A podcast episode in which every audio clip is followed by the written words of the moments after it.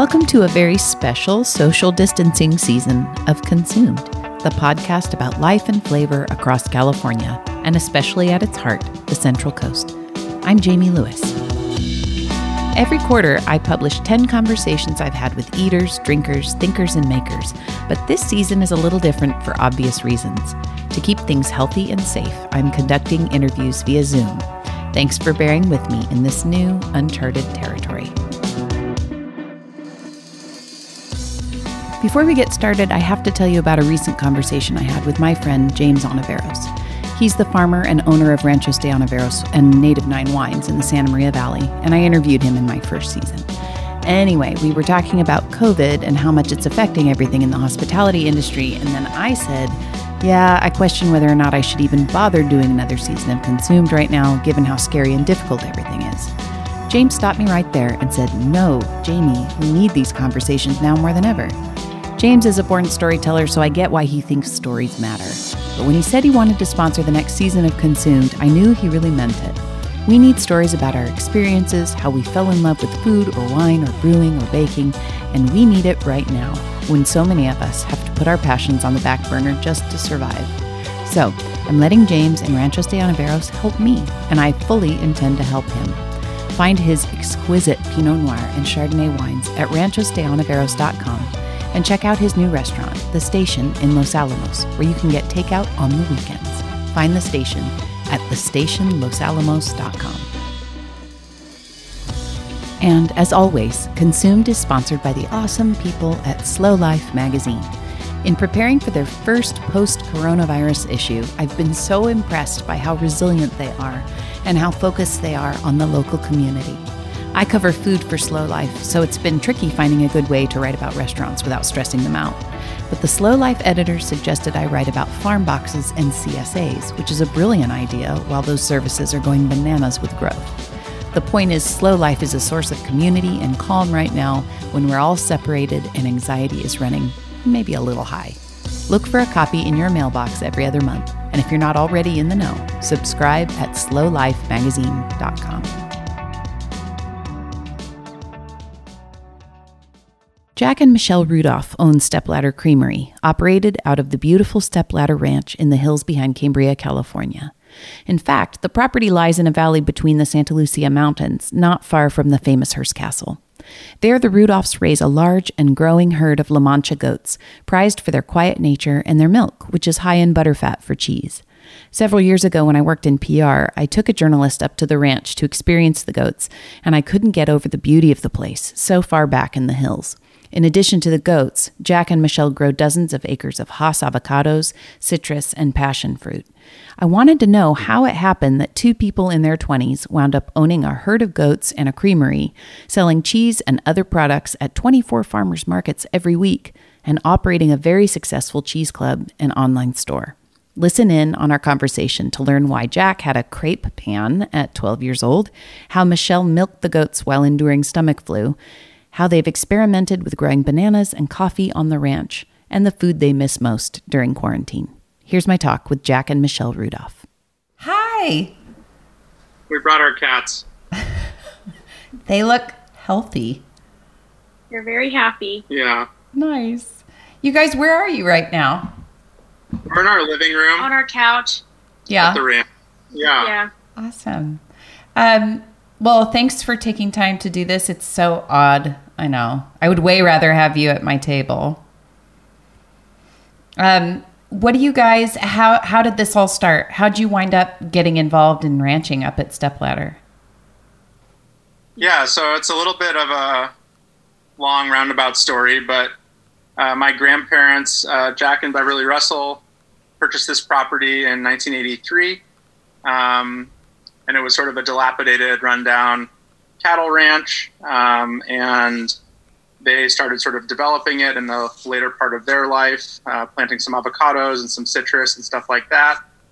And then um, I moved here.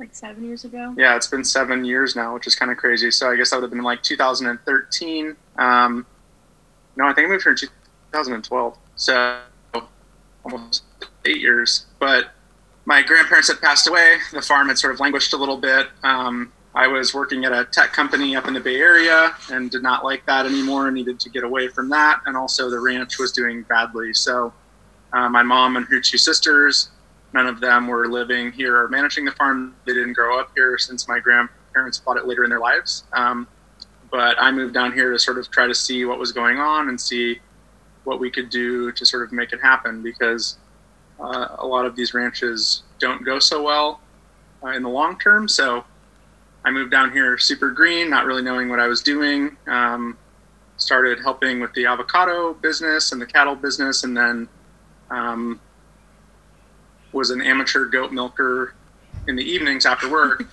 and eventually met Michelle. So Michelle, I am a Bay Area transplant as well. Um, in short, I went to Cal Poly, never left. Um, I kind of stayed in the area by doing weddings and events at local wineries, um, and met Jack while I was an event planner and started helping him milking his goats. Within I think like just a few weeks of dating, I had my own milking shifts with the goats. You got to milk them twice a day, every day.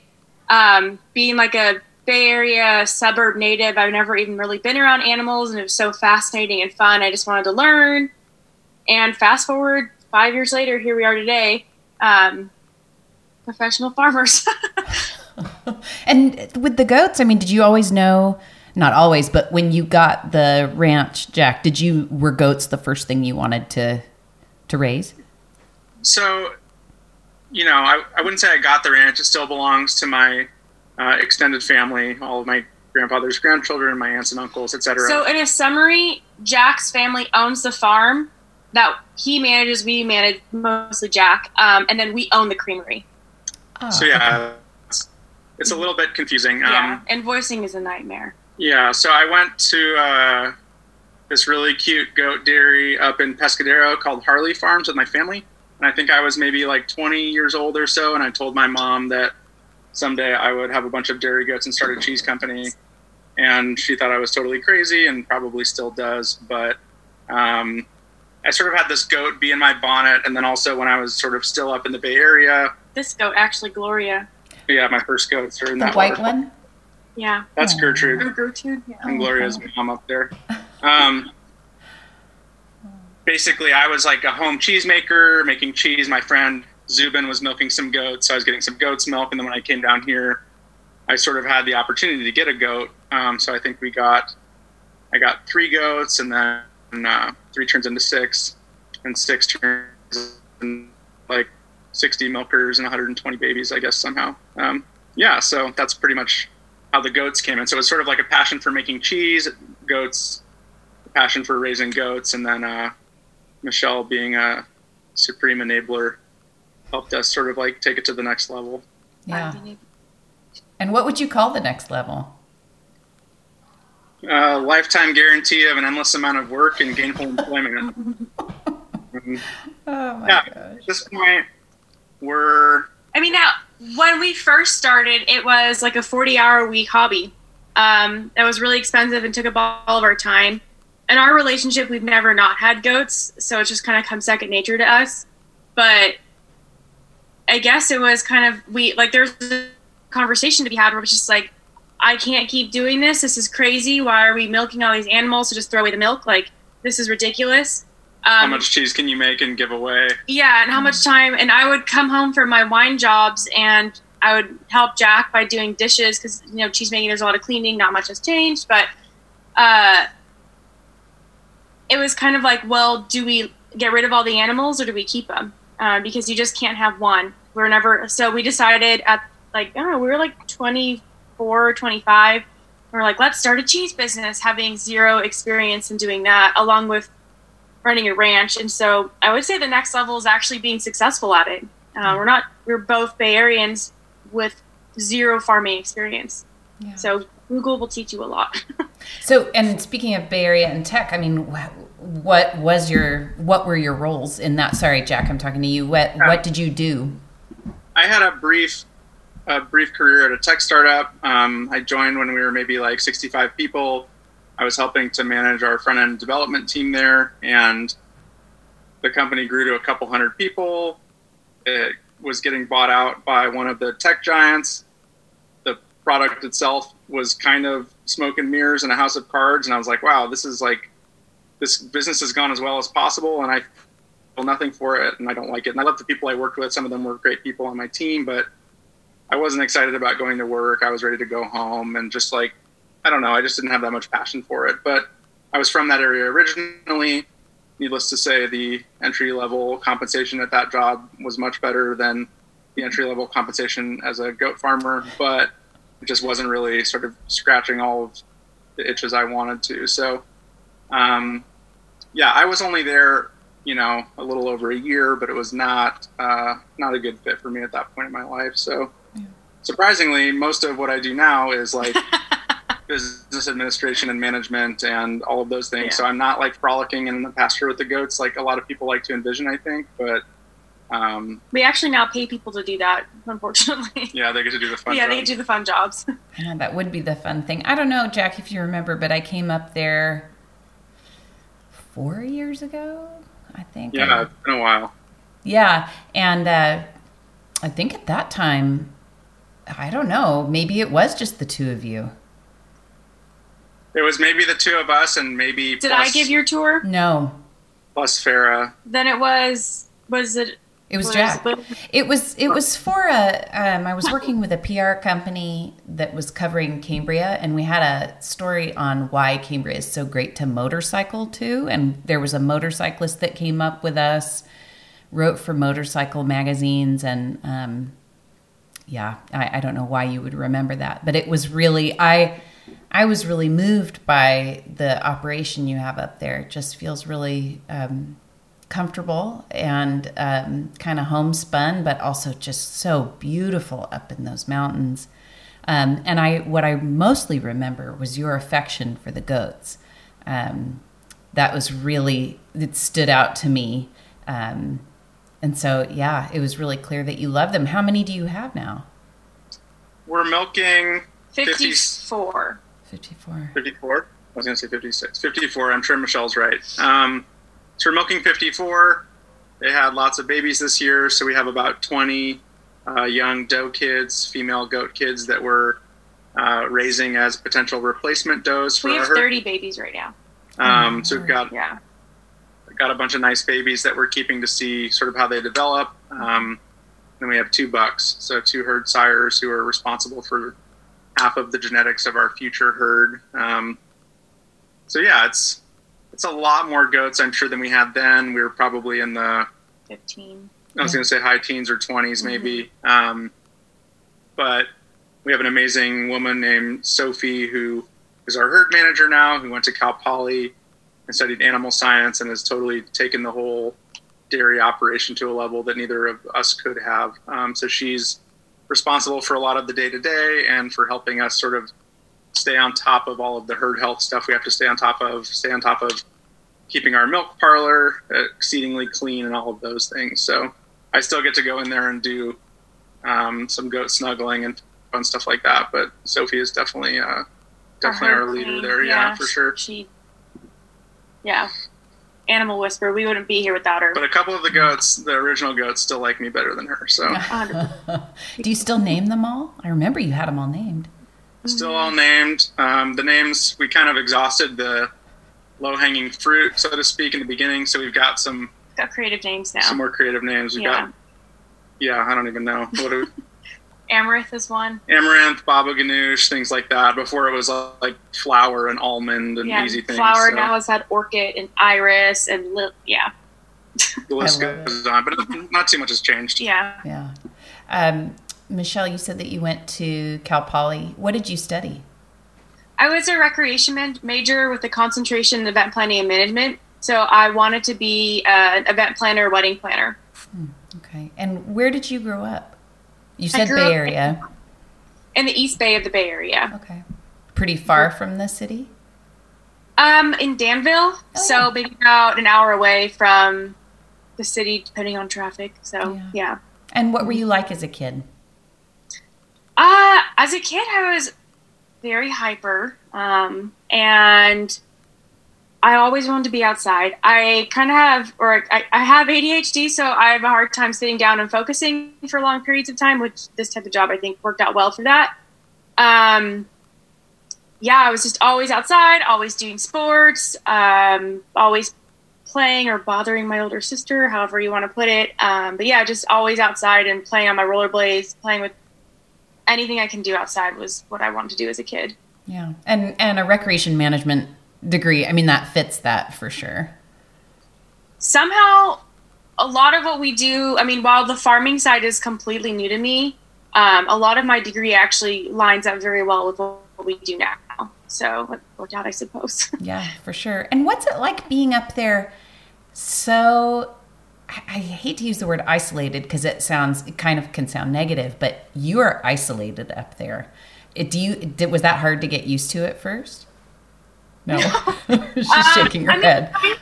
I guess like the first few like like maybe like the first year or so, it was a bit of a change for me. Um, you know, going to Cal Poly, it was so social, and I lived with my friends and all that. Um, but I worked weekends, so my weekends themselves were like typically either Sunday, Monday, or Tuesday, Wednesday. Um, so I was pretty good at finding things to do with my like myself and my dog. Um, so I guess like what I did when I came here is I changed my habits. Like instead of potentially going day drinking or uh, going shopping, I would then go, or I mean, I would still go outside and hike and whatnot back in San Luis. But here, I would go hiking or cook something from the garden or forage something from the farm. Um, and then we also like we just got so busy so quickly that that whole like lingering period of um, on my days off, I'd work full time at the winery and then come home and then help Jack. And on the weekends, I would help him with, or my weekends were his weekdays. So the isolation was challenging maybe in the beginning, but I was also so tired that I didn't have time to lust over wanting to hang out with people. And everyone comes comes and visits us. Um, we have a lot of employees out here that we really like. A lot of them live on the farm. Um, our friends and family, back when social distancing wasn't the thing, would be here all the time. So at some points, I actually feel like I over socialize because um, people are always around. so, yeah, and you say yeah. that other people live up at the farm. How many people do? We've got um, three families. So yeah, two families that have been here that used to work for my grandfather when he was alive. They've their two husbands have been here for I think 18 and 19 years. Wow. Um, and then Sophie, our herd manager, she lives on the farm as well. And then we had one girl, but she she lived on the farm temporarily. We just have a couple of people that float on and off for like the goat kidding season or for an extended stay in a tiny house. Um, yeah. Yeah. Um, Jack, when you were growing up, did you come out to the ranch to vacation or see your grandparents? Totally. Yeah. We used to come out, I would say normally a couple times a year. Um, we'd, um, uh, where I was growing up and then also down here. So we would come down and uh, putz around on the farm and go hiking and drive around and do all kinds of fun stuff. So I have lots of lots of fond memories of that when I was a little kid. Mm-hmm. Um, and yeah, lots of poison oak and tromping through the woods and stuff like that. Is that picture on my whiteboard? This? Hang on, let me see this picture. One second. Okay. Oh yeah, Jack, it's a podcast now. No, okay. but I want to see it. Is he not getting the concept? um, Michelle, did you always love food? Uh, I did. Oh wait. Yeah, so that's him. That's so It's me here with my grandparents oh. when I was maybe like three years old or something like that. Oh, keep it up. Cute. Hold on, keep it there. I'm just gonna take a picture. Doing oh. fix the glare. That I can is... also text picture too. Okay, that's awesome. So awesome. I also love this wood paneling in your house. It's so legit looking in all in your quails and everything. Our yeah, house is pretty cool. We yeah. got some we cool have a lot artwork. of wood. Yeah. yeah. Beautiful. Sorry, Michelle. So do you did you always love food?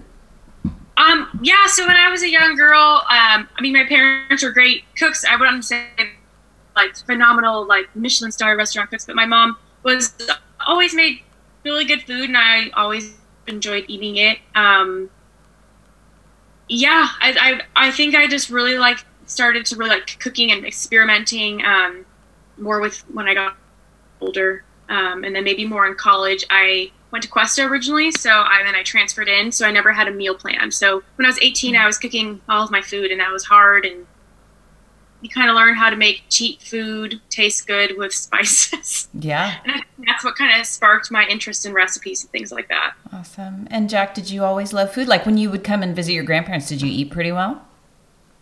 We would eat pretty well. We had lots of orange juice. We have some great orange trees here. Um, I definitely started watching Martha Stewart in like fourth and fifth grade, which was not a super typical thing for an 11 year old boy to do. These two sisters, two sisters. So I was pretty into that, and then like some early Food Network, Iron Chef Japan stuff in like sixth grade. I was way into that too. So I remember I bought myself an omelet pan and a crepe pan when I was 12. So I was always cooking and experimenting and trying to figure out how I could make things better, which is actually how I got into cheese. It was like, okay, I can bake sourdough bread, I can do some basic fermenting. Like, I want to learn how to make cheese. I'm going to teach myself how to make cheese. So, You were baking sourdough bread when you were like in high school, junior high?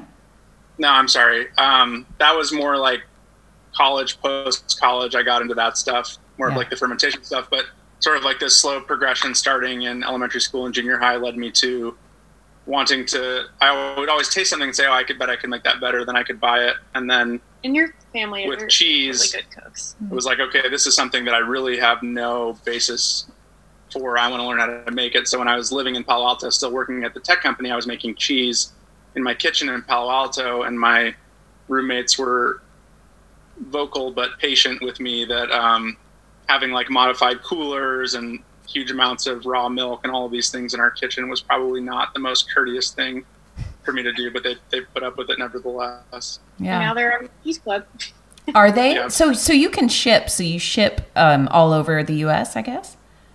Yeah, uh, we've had a cheese club for a little over a year and a half now, and it shipped out yesterday. Um, the biggest shipment we've ever done. And then with this lovely thing called coronavirus, uh, we had to, you know, suspend our tours and kind of shift and pivot to be online. So, and during our birthing season, which is the hardest time of the year for us um, and busiest, we went from having 60 goats to 120 babies in 30 days um, was when everything was happening. It was March. Uh, so Jack um, and Jill, who works for us, basically pulled their brain power together and we launched a shipping store. So now that's kept us afloat and been doing really well um, the last two months. And we officially wa- uh, launched nationwide shipping two weeks ago. Wow. So Yeah, yeah, so we've got free shipping for orders over fifty dollars on the West Coast, um, which includes some of the inland states as well, but generally west of the Rocky Mountains, and then the rest of the United States we can't offer free shipping, but it's still two day shipping. And because it's insulated, um, it needs ice packs, so it needs to get there um, either overnight or in two days. Yeah. So yeah, but we're shipping out all kinds of cheese. We launched a couple of new bundles thirty minutes ago, so my phone is vibrating over here. People are ordering. oh, bless Um, you. yeah, so that's exciting. But uh, yeah, huge, huge amount of support from our from our fan base on the online store, which has been awesome. For sure. And you started with obviously with goat cheese, right? Yeah, But you, uh, but I mean, I just for Mother's Day I got the fromage blanc, which I ate this morning and at midday, and it's just delicious. Um, No. but that's cow's milk, I think, right? yeah, Okay. yeah. So we've we've got a great relationship going with Cal Poly now. So we go down there every Monday and we pick up cow's milk from them. Um, Ryan, who's our director of operations, tows this big, beautiful stainless trailer that we built.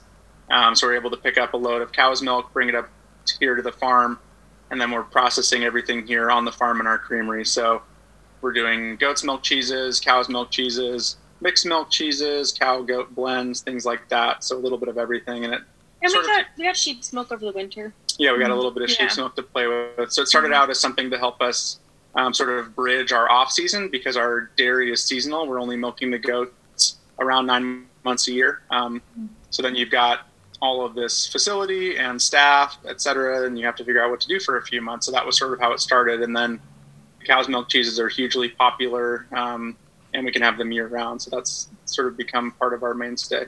Yeah. And for a commercial farm, I mean, like a really big mass production commercial farm, is it, wi- they don't have time off, right? They just, do they um, somehow tweak things to keep it year round if, you know, for goat cheese? Yeah, you could do hormones, but we don't do that. There can be maybe different style of goats, but we like to keep their natural cycle. Um, of being seasonal lactators. And also then we get Christmas and Thanksgiving off. That's pleasant as well. That Yeah. is pleasant. Yeah. Having a couple months off for milking, by the time you get to month nine, you're over it. They're over it. Everyone's over it. It's not a bad deal. But aside from hormones, you can also stagger breeding. Mhm, You can do yeah. things like that. You can milk goats through their season and keep them going for longer than nine or ten months. So the big commercial dairies have lots of tactics to keep in goat milk year round. But it's uh it's a grind. I have a ton of respect for people who can do Yeah. it 365 days a year. But I mean, you milk twice a day, every day, no matter what the weather, no matter what the holiday, no matter if you have stomach and flu poisoning. Been there, done that. You still got to get it done. yeah, Um, did you do you have one breed of goats? We have La Manchas, um, which are known for their tiny little ears. Um, so actually, these goats that are behind us have the bigger ears, but La Manchas are they're actually pretty silent. Um, that's a big main reason why we picked them. Our I can literally I'm staring at our business right now. It's maybe about 15 feet away from our actual house. Um, so we wanted to have silence, and also these animals are high volume lactators. They have good butter fat. Um, and they're really smart and docile animals. So we just chose this breed for um, a few reasons, like which is those. and also there were a couple of um, women who were breeding them in San Luis Obispo County who I met sort of early on my goat journey, who bestowed upon me the merits of the La Mancha goat and also had bucks, had animals for sale, etc. So it was sort of like both a combination of them being available and learning why we really like that breed um, for us. And people have goat people have super strong opinions one way or another on every breed of goat, but and we do um, too. yeah, we want to totally. like the manchas now. But when you live where you work, you got to go La Manchas Well, for, for me. sure. Is there Yeah. a breed that you? I mean, you can you can spout opinions here. Is there a breed that you really don't like? I think they all. I mean, I like them all, but I like them when they're more quiet. And I, I don't like Nubians. Yeah, Nubians are really loud. Yeah. They're prized for their amazing milk. They Mhm. have the highest. They have one of the highest butter fats. I think Nigerian dwarfs have higher butter fat than them, but they have a huge amount of butter fat. They make great milk for milking, but they are loud and they are troublemakers, and they need to stay away from our farm. Yeah, right. And if you have 50 to 100 of them at any time, loud matters. And and you're right. You're like sleeping right there. A hundred La Manchas is quieter than one One- Nubian. yeah. I honestly believe that. At least ours. and I don't. Well, people Nubian people know that they're loud and they're divas. It's okay. and also what's the manchas are very friendly. Maybe it's also the style and how we I bring think they're them all up. friendly. Yeah, but like La Manchas are a bit sweeter, and we do we did oh, COVID, but we did so many tours that we didn't also ensure that our animals are good lactators, um, and nice. But I'd say too, like, um, La Manchas are not the smartest breed either. which is also kind of nice. good. Yeah, you But don't want them to be too smart. But you don't want them to escape their pen as often as they already do. We have three on the milking line right now that they know, like they basically get kind of put in a head gate while they're eating, and we can milk them out. Um, and some of them know how to bite it off. They just kind of like nibble at it, and they just cause chaos. Yeah. And it's hard. So when they're just a little bit dumb, but also smart enough to know that you get in here, you get milked out, then you leave. That's the way to go. Yeah. One and done. Yeah. What else do you grow up there? I seem to remember you have a pretty nice orchard, don't you? What don't we grow? Yeah, so we grow mostly Hass avocados. We've got a lot of Hass avocado trees, and then like 42 acres. uh, it's about 35 acres of Hass avocados, and then lots of passion fruit, um, chirimoyas, sapote, 30 kinds of citrus, um, lots of onesie twosies. We sort of have like a small rare fruit orchard collection that is growing all the time. We have Um, a microclimate, so um, we're in a valley. Uh, so we're we have we can we're able to grow subtropical fruits. So we have a lot of subtropical fruits. Um, Jack and now myself, but he got me into it along with basically everything else. Um, is part of the Rare Fruit Grower Rare Fruit Grower Society, uh, and so in our early days of our relationship, Jack would be online like late night searching something and.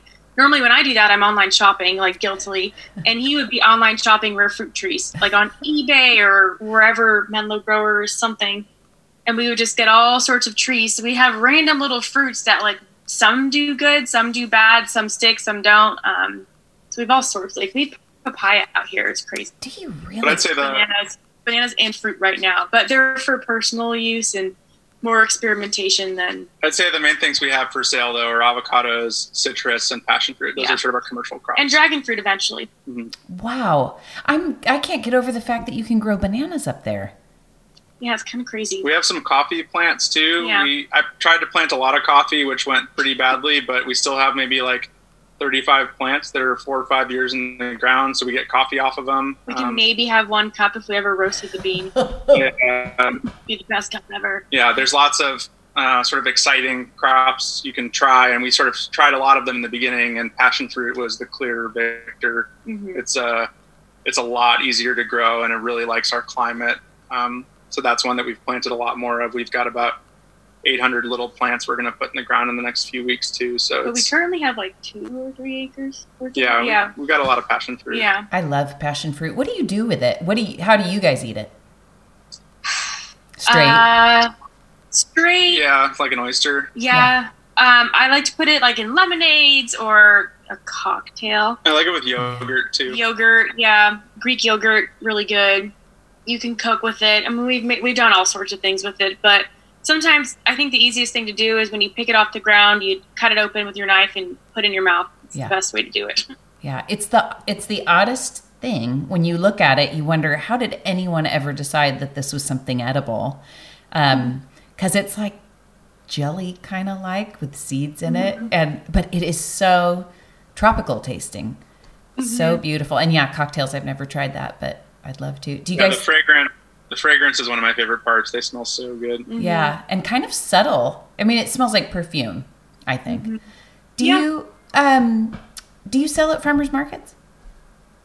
We do a lot of farmers markets. Yeah. So locally, we do Templeton and Cambria. And Morro Bay now, we just added it. Cool. Right. Mhm. Um, we're Bay pretty much just selling cheese at those markets. We're not selling our other fruit crops because there's lots of people selling avocados who've been there for a long time. Sometimes we can sell our honey and our soap every uh, at some of the markets too. So Um, and then we do seven markets in the LA area, a couple markets in Santa Barbara, and 10 markets in San Francisco Bay Area. So About Wow. 24 a week. 24 a week, yeah. Who's taking the van?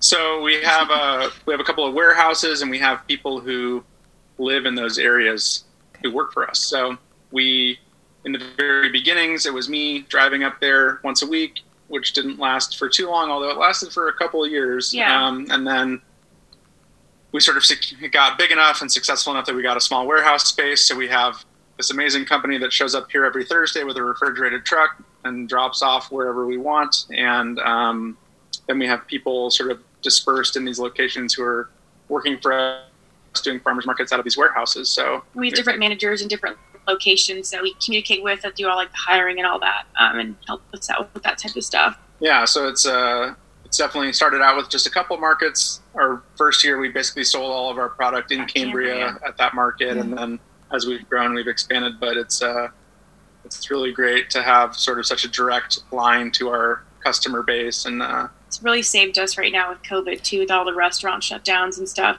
So Yes, Yeah. for sure. I mean, it was a lifeline for me to know that farmers markets were open still. Um, yeah, open air farmers markets, open air markets are like the safest place to shop at, and also Well, it's like one of the few things you can still do that feels kind of normal. It is go to the farmers market.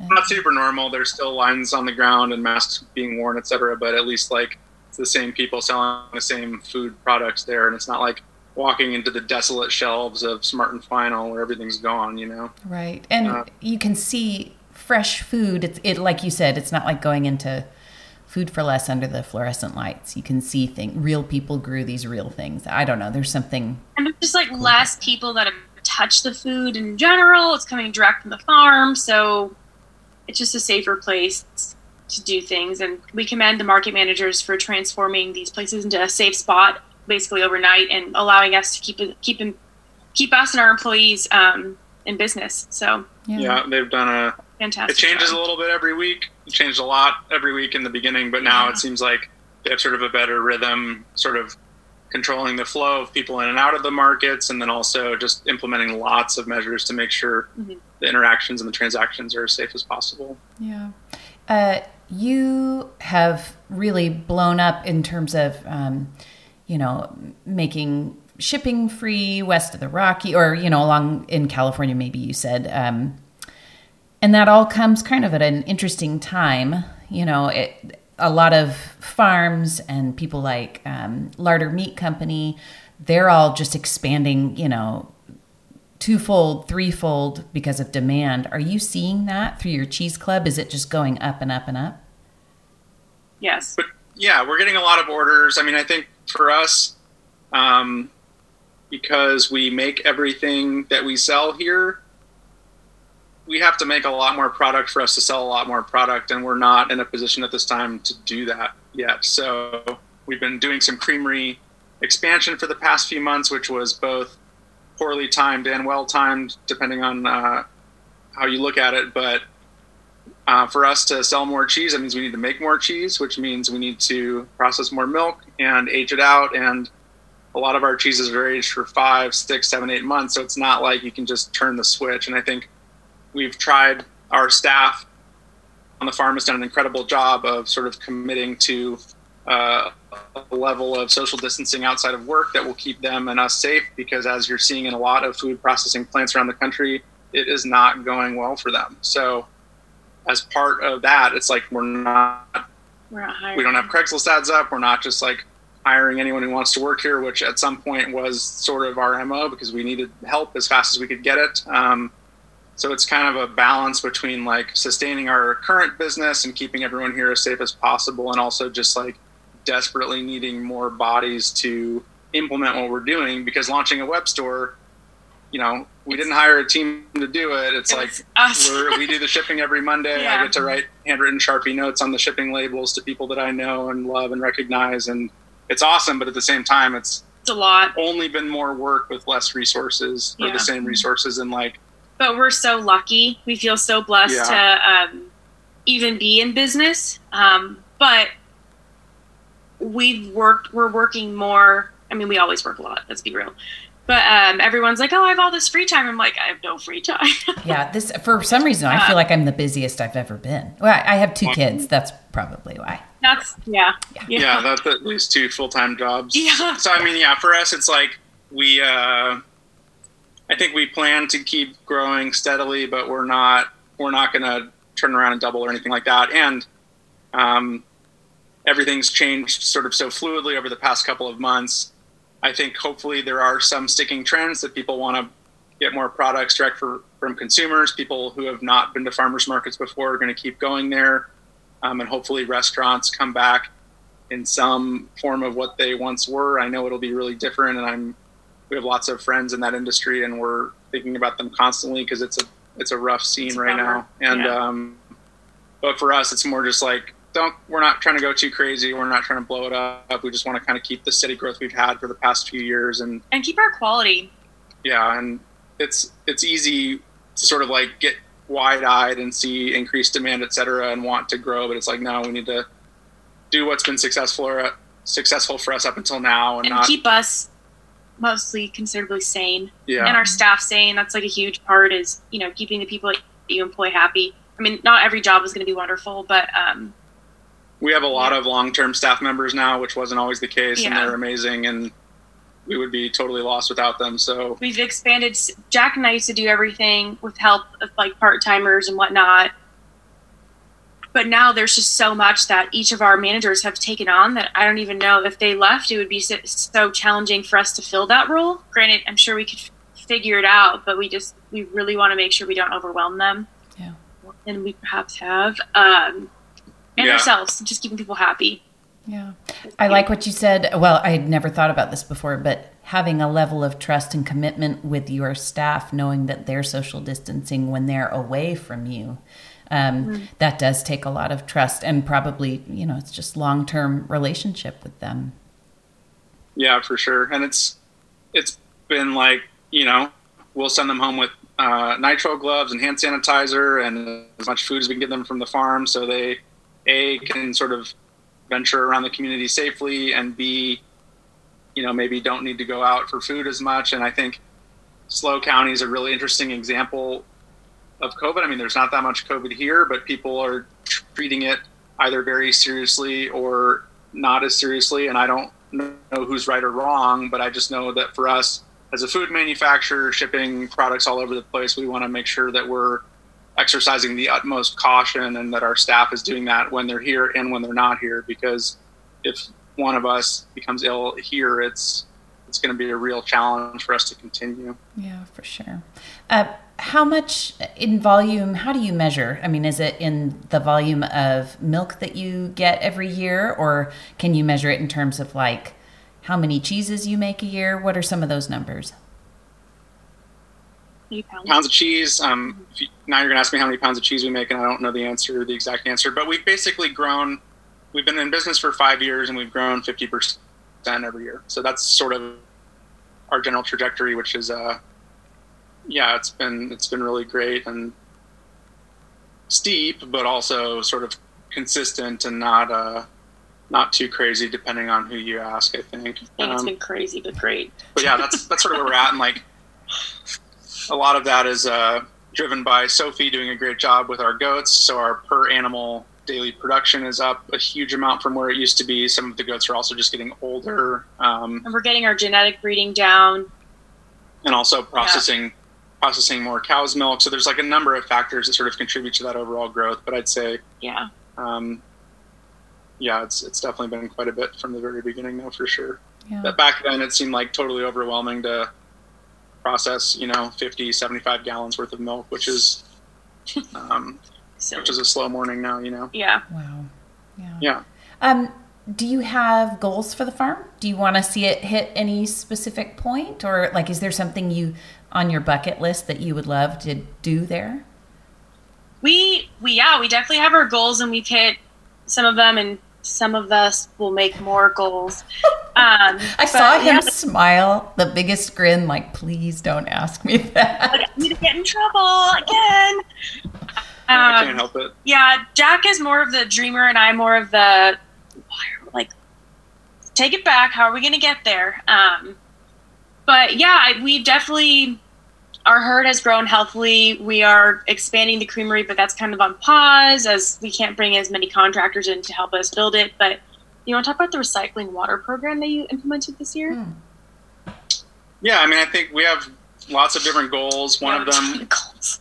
yeah. So, I mean, I think we don't want the creamery to get much bigger than it is now, which is what I said every year, and Look, it's, it's recording. Really true. Um, but I think for us, it's like reach sort of a sustainable level where our staff and ourselves are provided for, and it's not so big that it's not fun anymore because it's way too much work to not be fun. Um, and then also, you know, taking steps to do sort of additional um, environmentally friendly things. So, like launching shipping really quickly. We've been shipping in styrofoam. It is not our first or second choice, but it's what was readily available. So, we're going to transition that into something that's fully recyclable uh, hopefully over the next month or so when our packaging vendor comes through with that.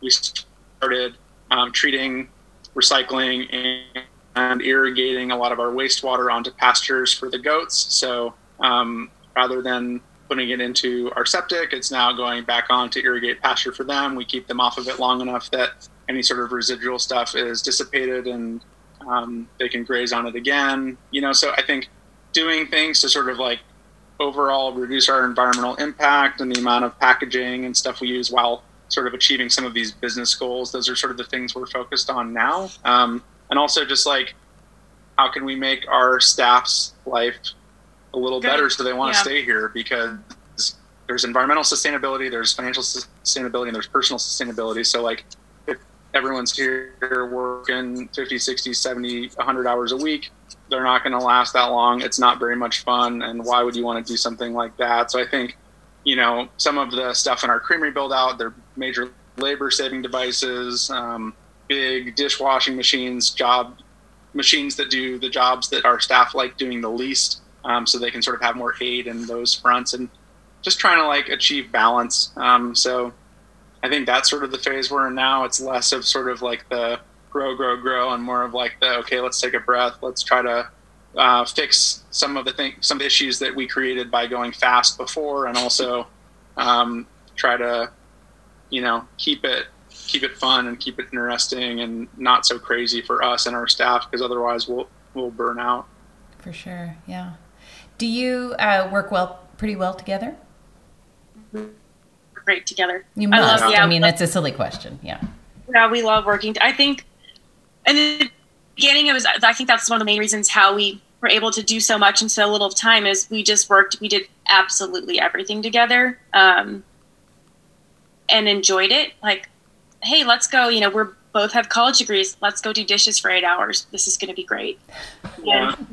Let's you know go run out in the middle of the night, pouring rain, and go pull some baby goats out of the mom because it's breached. And um, doing it together, I think, really like helped us. And maybe in some ways didn't because our house would be a disaster. We would just eat top ramen and a farm egg, like because we were too busy. But um, yeah, we love working together. it's fun. Yeah. Yeah. I, I mean, some days I'm like, get out. I'm watching TV. It's a lot of um, togetherness living and working out here, though. As you you mentioned, being isolated, it's like we are, but we're we're best friends. We hang out and work together all the time. It's it's uh, no one will tell me what I need to hear more than Michelle. So that's always uh, it's always good. And I vice versa. Yeah, it's, it's we have a good balance and a very direct communication style at this point. So it works. We just have fun together. yeah, we have fun. I mean, obviously there are things that aren't perfect, but it's like he could help me with the laundry, but it's fun. We love working together. Yeah, and the amount of time I've always thought that couples who work together the amount of time that they spend together, it's almost like they've been married longer than the average person who just sees their spouse at home after work, you know. So you have an you already have an old marriage, which I think is pretty cool. Yeah. We've uh, I don't know if we can swear on this podcast or not, but we've definitely seen some we've seen some shit together. We've seen a lot of shit, yeah. So it's uh, we try to make a lot of a lot of our conversations, you know, we have to make a lot of hard hard decisions as young people all the time and a lot of it is on this couch, each holding a cat. Just mm-hmm. like, okay, how are we going to do this? What are we going to do? How are we going to problem solve holding our cats? And then we just kind of talk it out. And uh, we've had to make a lot of hard, hard choices. Um, yeah. Tears, fighting, but it always works out. Yeah, I was going to ask if you'd shed any tears on that couch, and I think you answered that. More so from me. well, and I would imagine, I mean, I'm thinking again about Jack and his affection for the goats. I'm sure you've had just some really hard moments with these animals that you love. Yeah. yeah. I mean, some of them don't make it, some of them get sick. Most of them are great. Yeah. They're doing wonderful. Um, but yeah, sad things happen on the farm and you have to get through it together. Um, it's definitely real. It makes it all feel super real. It gives perspective to lots of the non-issues yeah. that we would turn into issues otherwise because that kind of thing reminds you of what it's all really about you know um, but yeah definitely definitely lots of uh, lots of healthy animals and the hard part is a lot of my very first goats are now getting to that age so that's those are the ones that are sort of like the most meaningful to me and that I have the most memories with. Not that I don't love and have memories with the new ones, but like when I had two goats, three goats. So we have almond, she's like the last holdover from my my very first batch, and she's retired. She just lives here and hangs out. Um, she's getting old. The other day, Sophie and I talked about her. We're just like, "Yep, she's not getting up the way she used to, but she's nine. I don't know. She's like nine 10. or ten years yeah. old. She's yeah. getting up there. Which for a goat, I mean, you might make it to 12, 13, but they're kind of like large dogs. Yeah. yeah. So, but well, she's still on only for now. I was going to ask what I always ask, which is what would you eat if you had the choice to decide what your last meal would be? So much sushi. Yeah. Um, well, I'm craving sushi a lot these days. We used to go get it not super often, but I miss a couple sushi. times a month. And we've had spots up in the Bay Area we love and New York that we love. And it's like, when will we ever get to go to those places in New York again? Like our last oh, date man. was to Goshi right before the quarantine happened. I miss Oscar so much. Yeah. Hi, Oscar. I love He's, Goshi. Yeah. And it's like, especially in the grand scheme of like CDC's advice on foods, it's like eat hot foods. It's like, I, I just I love sushi so much. Although our friend uh, Neil, who owns Morro Bay Oyster Company. Yeah, he was on here last season. He, uh, oh, cool. he texted me, he's got a, a 10 pound salmon in Morro Bay with our name on it. So. Oh It might be some I'm gonna go pick it up. some sashimi in our future. Fantastic. Yeah. Yeah. That's And I think I would also have pizza. Well, see, I actually thought you were going to say because what I remember is that beautiful wood fi- um, wood oven yeah. outside.